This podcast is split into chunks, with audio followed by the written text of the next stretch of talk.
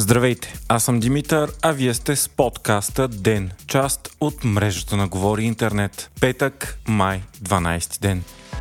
Прокурорската колегия на Висшият съдебен съвет предложи предсрочното отстраняване на главния прокурор Иван Гешев. Основанието е тежки нарушения на служебните задължения. Като причина за това е дадено случилото се по време на предполагаемия атентат срещу Гешев. Става въпрос за допуснатия на местопрестъплението лично по устно разпореждане на Гешев мистериозен израелски експерт, който нямал право да е там. Висшият съдебен съвет е органът, който назначава главния прокурор и единствения, който може да го отстрани. До момента обаче съвета стоеше неотлъчно до Иван Гешев, въпреки многократните опити за отстраняването му през годините. От ветото на президента Ромен Радев по време на избора му, през предложенията на двама министри на правосъдието за освобождаването му. Сега обаче изглежда, че дните на Гешев като главен прокурор са действително преброени, след като всички са срещу него.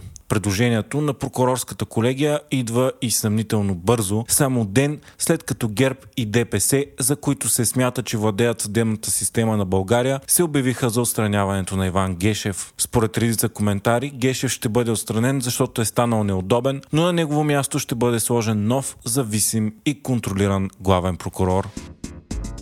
ГЕРБ се готви да наруши така нареченото си джентълменско споразумение с продължаваме промяната Демократична България. Според него ГЕРБ получи председателското място в парламента в замяна на това да даде председателското място в правната парламентарна комисия на ППДБ.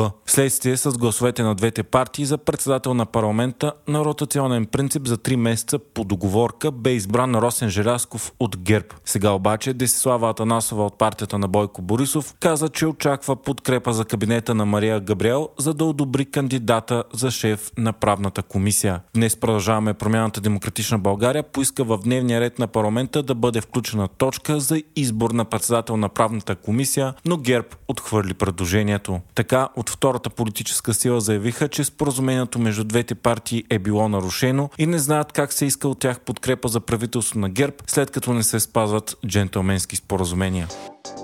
Илон Мъск обяви вчера, че ще се отегли като шеф на Twitter, защото е намерил свой заместник. Наследникът му ще е жена и ще започне работа след 6 седмици, но все още не е обявено коя ще е тя. Вие слушахте подкаста Ден, част от мрежата на Говори Интернет. Епизодът подготвих аз, Димитър Панайотов, а аудиомонтажът направи Антон Велев.